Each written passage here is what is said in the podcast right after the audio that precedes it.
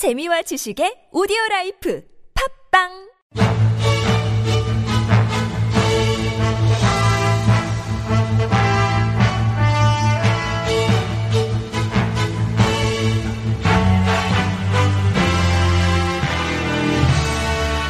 사건은 똑같아 보이는데 왜 이렇게 달라요? 알듯말듯 복잡한 법 핵심만 쏙쏙 뽑아서 확실하게 알려드립니다. 이정렬의 로스쿨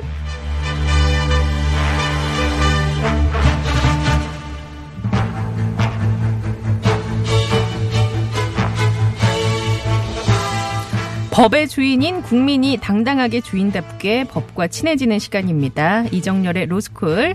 자, 오늘도 법조계 오늘은 뭐라고 할까요? 법조계 어, 원어원? 네? 이정열 변호사님과 함께 합니다. 백만한 뒤창고랍니다. 안녕하세요. 안녕하십니까? 네, 오늘 네. 오랜만에 만나 뵙는 것 같아요. 지난주에 선거 방송 때문에 못 만나 뵀었고, 예. 저, 저는 예. 이번 주부터 이제 목요일에 함께 하기로, 네네. 어, 스케줄이 잡혔는데, 네.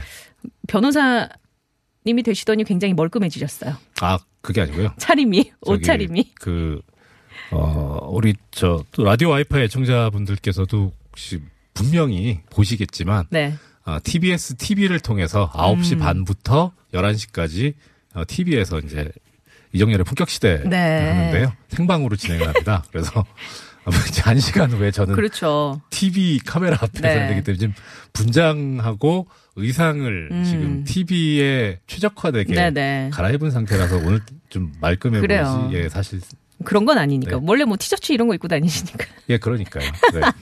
자, 9시 반부터 TBS TV를 켜시면 혹은 유튜브나 이런 데서 실시간 방송을 보시면 생방송으로 이정열 변호사의 아주 멀끔한 모습을 예, 또 보실 수가 있습니다. 네. 자, 오늘은 어떤 얘기 해볼까요? 예, 얼마 전에 참 많은 화제를 화제라기보다 뭐 입에 오르내렸었죠. 이른바 이제 궁중족발 아. 사건이라고 해서 네네.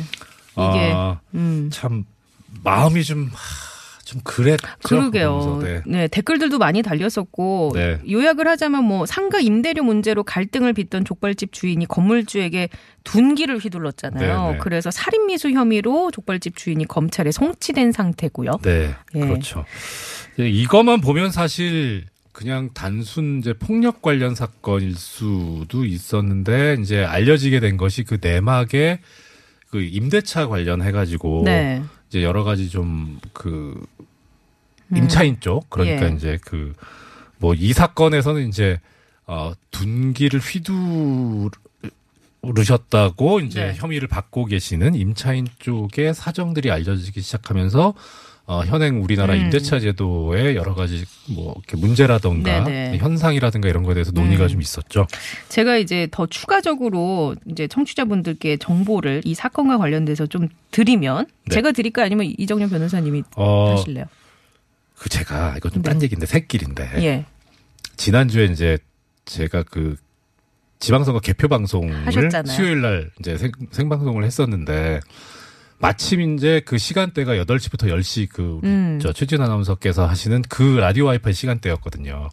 그래서 절대로 누를 끼치지 말자. 잘하자. 그러니까, 그러니까 더 잘할 수는 당연히 없고 아이고, 왜 최소한 그러세요? 본전이라도 하자라고 아이고 했는데 참.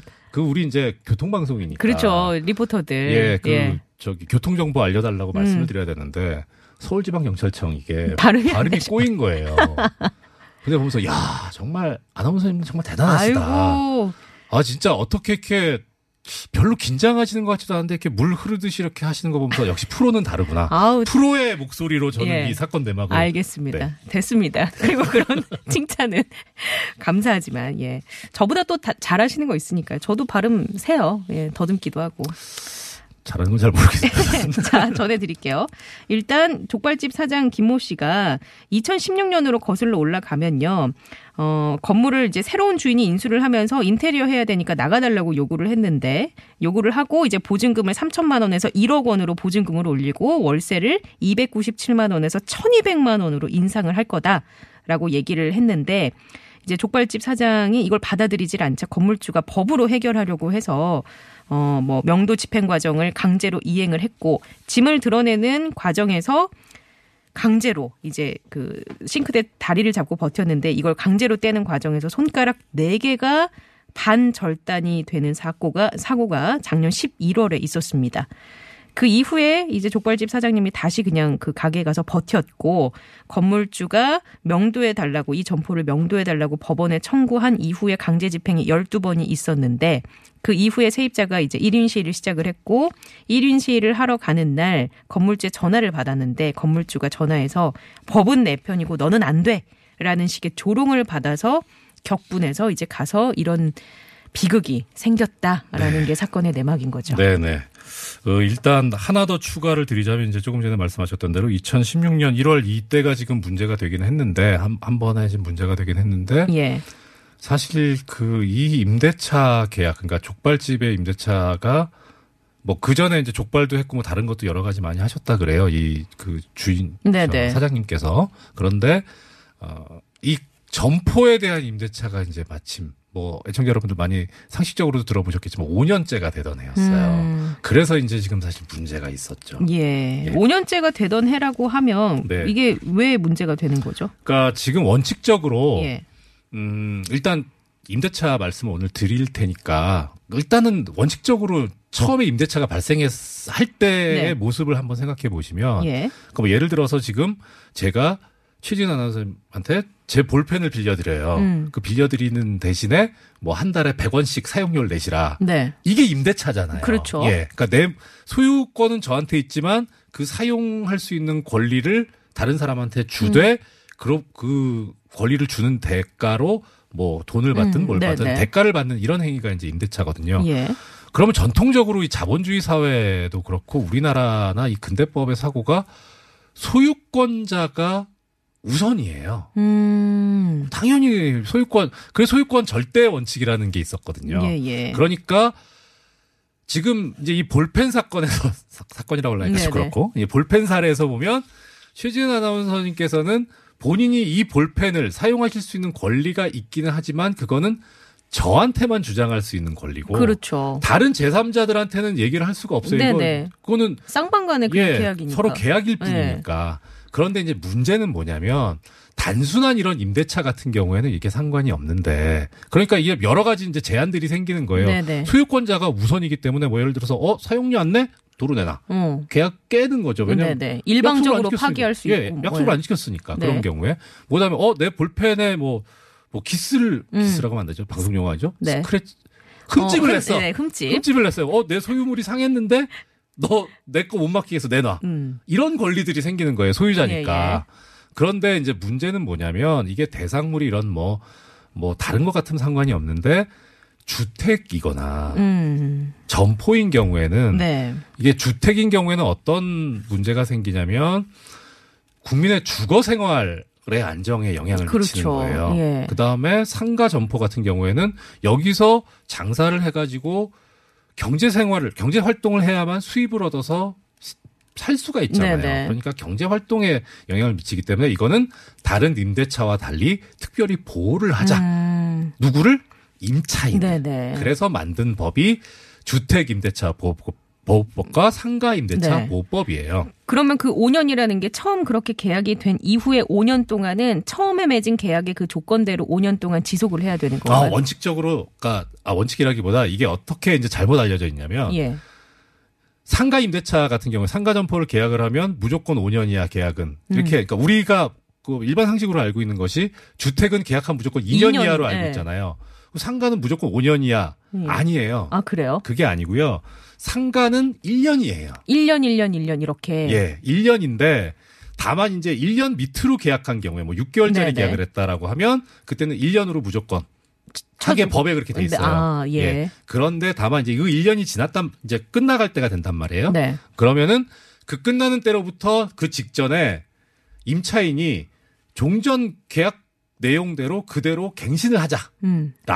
요구를 할 수 있는 권리가 법에 인정돼 있어요. 요구를 할 수 있는 권리가 있다면 집주인이나 그 임대인은 이걸 네. 받아들여야 할 의무가 있나요? 그렇죠. 받아들여야 될 의무가 있어요. 어. 특별한 경우가 한. 예. 그러니까 뭐 특별한 예를 들어서 뭐 월세를 지금 그 상가 임대 상가 건물 임대차 뭐 보호법에 의하면은 월세를 밀렸거나. 예, 세 번 이상 예. 밀린 경우 예. 이런 경우는 자기 의무도 제대로 이행 안 네네. 했는데 음. 근데 이제 그 종전 계약대로 하자라고 하는 건 네. 형평에 좀 어긋난다 해서 법이 그렇게 생각을 해가지고 그 경우에는 이제 그런 갱신 요구권이라고 네. 해서 이거 옛날 계약 그대로 갑시다라고 음. 요구할 수 있는 권리를 인정을 안 해요. 그러면 그렇게 임차인이 요구할 수 있는 기간이 5년까지다. 그렇죠. 다섯 번까지. 아. 예. 그래서 한 번 하면 5년이다라고 하는 음. 그런 그 생각이 드는 거예요. 그 5년 동안 안정적으로 임차인이 유지를 하려면 본인도 의무를 성실하게 이행해야 하고 그렇죠. 계약 직전 그러니까 그 끝나기 직전에 요구를 해야 하는 행위가 그러니까, 있어야 예, 되겠네요. 요 그러니까 그대로 해달라고 하는 청구를 하거나 네. 아니면 임대인 측에서 별도의 뭐 예. 요구를 해야 되는데 그거를 거절할 수도 있어요. 그러니까 월세 올리자 하면 싫어요. 음. 라고 할 수 있는 권리가 있어요. 근데 그러면 만약에 이제 5년이 지났어요. 이제 네. 이 궁중 족발 같은 경우에도 5년이 지났고 네. 근데 그 5년이 지난 다음에 그런 건물주가 바뀌거나 혹은 건물주가 변심을 하거나 해서 갑자기 뭐 보증금을 3배, 월세를 4배 이렇게 올리면 네. 이거는 지금 법적으로 문제되는 게 없나요? 없죠. 그러니까 그래서 지금 국회에 계류 중인 법안이 있는 거죠. 예, 그래서 이제 거기가 사각지대가 돼버린 거예요. 음. 그러니까 어 사실 이게 어떻게 보면 풍선 효과와 유사한 것인데 1년짜리 계약을 했단 말이에요. 네. 그러니까 뭐 예를 들어서 뭐 다시 볼펜으로 돌아가서 예. 1년 동안 제 볼펜을 빌려드리기로 했어요. 어, 천 원, 뭐, 100원씩 네. 제가 받기로 하고. 근데, 그러면 이제 이게 상가 건물 임대차 보호법 같은 거면 5년 동안 저는 100원밖에 못 받는 거잖아요. 그렇죠. 근데 그 중간에 뭐 예를 들어서 화폐 가치가 확 뜨거나 우리나라 GNP가 음. 확 올라 버렸어요. 네네. 그 100원이 돈이 아니게 돼 버린 음. 거예요. 그래도 할 수 없어요. 왜냐하면 법이 그렇게 돼 네네. 있으니까. 그러니까 이렇게 되면 어떤 문제가 생길 수 있냐면 한 번 계약을 체결하면 이게 5년이 간다고 생각해야 되기 때문에 이 5년 동안에 상승할 수 있는 올라갈 수 있는 음. 거를 처음에 미리 받아버리거나 네. 아니면은 5년 아니 나중에 해버리거나 아. 이런 문제가 생길 수가 있어요. 아, 그러니까 이거는 그래요? 그러니까 일장일단이 있, 음. 어요뭐 어느 게 옳다라고 얘기하기가 그런 게 이제 경제학적으로 그렇죠. 예 그렇죠. 왜냐하면 사유재산 인정하는 이런 자본주의 시장에서는 그렇죠. 또 일각에서는 이게 그러면 개인의 재산권 행사를 방해하는 거 아니냐라고 네. 주장할 수 있잖아요. 그렇죠. 그거는 맞아요. 음. 맞는데 다만 소유권이나 재산권이 뭐 절대적인 게 아니기 때문에 이제 그 국민의 주거 생활이 주거 네. 생활의 안정이나 경제 활동의 안정을 위해서는 어느 정도 소유권을 제한을 해야 된다라고 음. 하는 그런 우리 사회적 공감대 로 인해서 만들어진 법이거든요. 그러니까 네. 그거는 뭐 어느 정도 감수를 해야죠. 근데 경제적으로는 그런 효과가 생길 수 있어요. 그래서 음. 예전에 아마 좀, 어, 좀, 소, 소위, 말- 소위 연식이 좀 되신 분들은 아마 기억하실 거예요. 예전에 주택임대차 보호법이 예전에는 그 계약 기간이 1년이었어요. 법으로 음, 인정되는 게. 네네. 그게 2년이 될 네네. 때가 있었어요. 네. 그때 전세 보증이 확확 올랐어요. 예. 음. 이거 이제 한 번 그거 하면 2년 동안 못 바꾼다 해가지고 네네. 그런 거는 사실 법으로 어떻게 할 수 있는 문제는 아닌 거죠. 음, 그럼 그- 지금 국회 계류 중인 법의 내용은 어떤 건가요? 그러니까 지금 우리나라의 현상이 지금 뭐냐면 어그 뭐 독일 쪽을 좀 따라가자는 그런 주의가 있는데 네. 5년이 너무 짧다. 음. 그러니까 어느 정도 이제 그 시설 뭐 집기 인테리어 뭐 하고 어- 좀 이제 단골 생기고 네, 네. 해서 자리 잡을만 예, 하면 자리 잡고 이제 쫙 예. 이게 그 초기 투자한 거를 네, 네. 벌어들일만 할 때 이 5년이 거의 다 종료가 되니 10년으로 가자라고 음. 하는 그런 얘기가 있는데 있어요. 네. 그리고 이제 그런 얘기가 있고 다만 이제 문제는 걸림돌은 뭐냐면 아까 말씀드린 그거예요. 자금이 10년을 하면 그렇죠. 10년 동안 묶여버리니까 풍선 효과처럼 그렇죠. 다른 데서 이게 이제 확 그렇죠. 올라가는 그런 네. 게 생길 수가 있다. 그래서 지금 이거를 보완하는 일종의 보완책 원래 보완책으로 나온 건 아닌데 네. 그 임차인 입장에서 해결할 수 있는 문제 그 방법이 뭐냐면 중간에 내가 5년 동안 이 점포에서 일을 할 수가 있는 있으나 장사를 할 수가 있지만 뜨고 싶단 말이에요. 아. 그러면은 중간에 이제 5년으로 해버리면은 계약 위반이 되는데 1년짜리로 다섯 번 네네네. 끊어놨으니까 그 중간에 1년 네네. 뭐 나갈 수 있잖아요. 예. 하면서 이거를 다른 사람한테 팔고 음. 권리금을 받고 나가는 아, 그 권리금이 그러면 예. 정확하게 일단 그 개념이 그 지금 말씀해 주신 그 개념인 거죠. 거죠. 그렇죠. 예, 음. 원칙적으로는 그거예요. 그러니까 점, 뭐 처음에는 이거를 권리금을 뭘로 해서 그랬냐면 본인이 가지고 있는 영업권을 파는 대가 를 음. 권리금으로 이해를 했어요. 네. 그러니까 종전 임차인이 세임, 그러니까 뭐 뭐라 그럴까 다시 볼펜 사, 네. 사례로 돌아가서 최지은 아나운서님께서 뭐 예를 들어서 최일구 아, 아나운서 DJ님한테 네. 자, 이 볼펜을 사용할 수 있는 권리를 내가 양도하겠다. 어, 대신에, 대신에, 이 볼펜 좋은 거니까 나한테 어, 100원 얼마- 내라. 어. 이게 권리금인 거예요. 음. 예. 그러니까 임대인인 저 입장에서는 전혀 모르는 사이에 이렇게 되는 거죠. 그렇죠. 예. 음. 그러니까 막판에 이제 권리금을 어디서 회수할 수 있느냐라는 게 이제 쟁점이 되고 있는 게 뭐냐면 이 건물이 노후화돼서 무너지려고 한단 말이에요. 예. 그러면은 임대인 입장에서 이거를 이제 소유자니까 네. 건물을 새로 올, 뭐 리모델링을 네, 하든지 네. 뭐 재건축을 네. 하든지 해야 될 거 아닙니까? 그런데 임차 입장에서 보면 본인은 이 점포를 인수할 때 권리금을 내고 들어왔단 그렇죠. 말이에요. 예. 그러니까 자기는 받을 방법이 없는 거죠. 음, 왜냐하면 그 임대인이랑 맺은 계약도 아니고. 그러니까요. 그리고 그게 사실 그, 그 전에 임차인끼리 계약을 했다고 해서 그 임차인이 지급할 의무도 없는 거고. 그렇죠. 그 어차피 예, 영업권을 팔아넘는 네. 거니까. 예.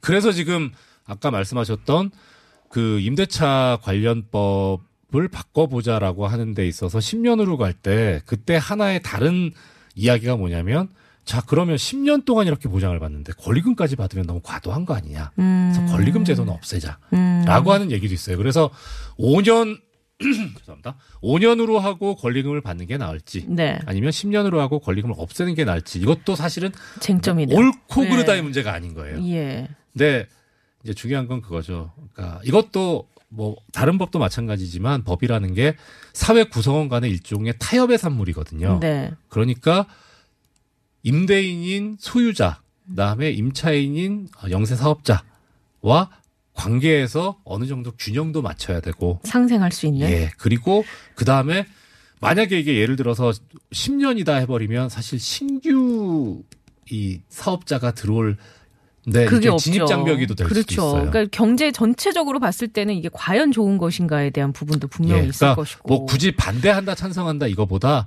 사실 그러니까 좀 고민이에요. 네, 고민이 그러니까 서로, 그야말로 음. 많은 이제 합의가 필요한 예, 부분이네요. 국민적인 공감대가 필요하고 사회적 합- 합의가 필요한 부분이죠. 근데 워낙 그 대척점이 끝과 끝이라 예. 이게 과연 합의가 잘 될 수 있을지에 대한 부분. 네. 그 워낙 많은 그 이익과 이런 것들이 얽혀 있다 보니까 네. 참 풀기가 쉽지 않은 그런 않습니다. 예. 그래서 사실 그런데 이제 이번 궁중족발 사례에서는 좀 참 이상하게 이게 왜 그러잖아요. 저기 일이 안 풀리려면 어, 뭐가 그치. 계속 예, 예, 예. 예, 꼬인다고 이분 이 사장님 같은 경우는 계속 꼬인 거예요. 그러니까 음. 이거 저거 해도 안 돼 가지고 막판에 이제 막판이라고 하긴 좀 그렇지만 음. 이거를 해서 이제 아 이거 좀 될만 하니까 5년이 딱 돼 버리고 어, 그래갖고 장사하고 싶으면 어 월세를 그렇게 예, 내든가. 그 보증금하고 월세를 왕창. 음. 근데 아 이제 좀 투자해가지고 음, 이제 좀 회수하려고 하려고 하는데 하는데. 그 돈이 어디 있습니까? 음. 그럼 거기서 하려면 또 빚 내야 되고, 음. 근데 빚을 더 낼 데는 없고. 네네. 그다음 근데 또 소유자 입장에서 보면 재산권인데, 나- 어. 있었으니 법대로 했고 나는. 그렇죠. 그러니까 음. 법대로 하는 게 과연 맞는 것인가 하는 하나의 또 일종의 철학적인 문제도 있어요. 그 혹시 판사로 재직하셨을 때 임대차 보호법과 관련해서 뭐 기억에 남는 판결 이런 거 있으셨어요? 판결보다 좀 마음이 아팠던 게 사례가 꽤 있었던 때인데, 그러니까 1998년 IMF 때요. 예, IMF 직후인데 그때 제가 민사 소액 어. 사건 담당을 했었거든요. 예. 근데 그때 지금이야 사실 아직도 뭐 그런 현상이 있긴 한데 전셋집을 구하기가 쉽지가 않잖아요. 그렇죠. 근데 그때는 IMF 사태 때문에 집값이 폭락을 해가지고 네네. 그러니까 예를 들어 내가 제가 지금 뭐 천만 원에 천만 원 보증금에 살고 있는데 집값이 폭락을 해놓으니까 그 집이 700이 된 거예요. 어. 보증금이. 예. 그럼 내가 거기 있을 필요가 없잖아요. 싼 데로 다른 옮기면 데로 되니까. 옮기면서 그거 네. 받으면 되니까. 그래갖고 계약 갱신이 안 되는 거예요. 아, 그럼 집주인들 입장에서는 또 세입자 좀- 구하는 게 남, 그렇죠. 난처하겠네요. 그래서 보증금을 내줘야 되는데 네. 문제는 우리나라 의 또 주택 이 그 어떤 시장에 왜곡된 현상이 뭐냐면 자기가 돈이 있어서 돈이 남아서 뭘 추가로 뭐 주택이라든가 네. 건물을 구입하는 게 아니라 대출을 껴서. 예 대출 껴서 하고 예. 보증금 껴서 한단 말이에요. 네, 네. 그러니까 지금도 그건 마찬가지고요. 그렇죠. 예. 그래서 누가 임차인이 보증 어, 나가겠다고 하고 보증금을 달라고 하면 다음 임차인이 들어와서 거기서 보증금을 받아야 네, 줄수 네. 있는 이런 구조인 거예요. 네. 근데 이게 법적으로는 타당하지 않은 거죠. 그렇죠. 왜냐하면 계약이 만료되는 그날 그렇죠. 이렇게 줘야 되니까 어쨌든 그렇죠. 그 돈은 줘야 할 의무가 예. 임대인한테는 있는 거니까요. 그렇죠. 그래서 법정에서 근데 이제 임차인들이 이제 소송 많이 그때 있었거든요. 예. 그저 보증금 달라고. 음. 그러면 임대인들께서 하시는 말씀이 새 임차인을 못 구해서 보증금을 못 주겠다. 음. 이 얘기를 하시는 거예요. 근데 네. 이게 법적으로 따지면 내가 줄 의무는 있는데 빈털털이에요랑 똑같은 네, 네. 소리거든요. 네. 재판을 더 할 필요가 없어요. 네. 그냥 원고 승소예요. 음. 근데 어느 순간 그러니까 판사 입장에서 보면 재판하기는 참 쉽죠. 그냥. 명확하니까. 예. 이게 계속 이런 사례가 나오니까 네. 어 이게 뭔가 사회 문제구나. 어. 예, 좀 마음이 그랬어요. 그렇군요. 음, 알겠습니다. 오늘 아, 임대차 보호법 뭐 이 얘기를 하다가 시간이 벌써 이렇게 가서 빨리 이제 가셔서 TV 하셔야겠네요. 예. 지금 TBS 분장 TV 하고. 그러니까 채널 몇 번인가요?라고 7924번님. 채널이 이제 지역마다 어떤 그걸 가입하셨느냐에 따라서 예. 다르니까요. 검색해 보시고 아니면 그냥 편하게 스마트폰으로 보시면 제일 네. 편합니다. 그 유튜브로 네. 들어오시면 또 댓글도 남, 남겨주시면 네. 저희가 소개도 해드리고요. 예. 예. 영업은 그만하시고요. 여기 네. 와이파이에서의 영업은 야 정말. 저희도 이제 마무리해야 되니까 저희 장사해야 되니까 자 조심히 들어가세요. 네, 안녕히 계십시오. 네 고맙습니다.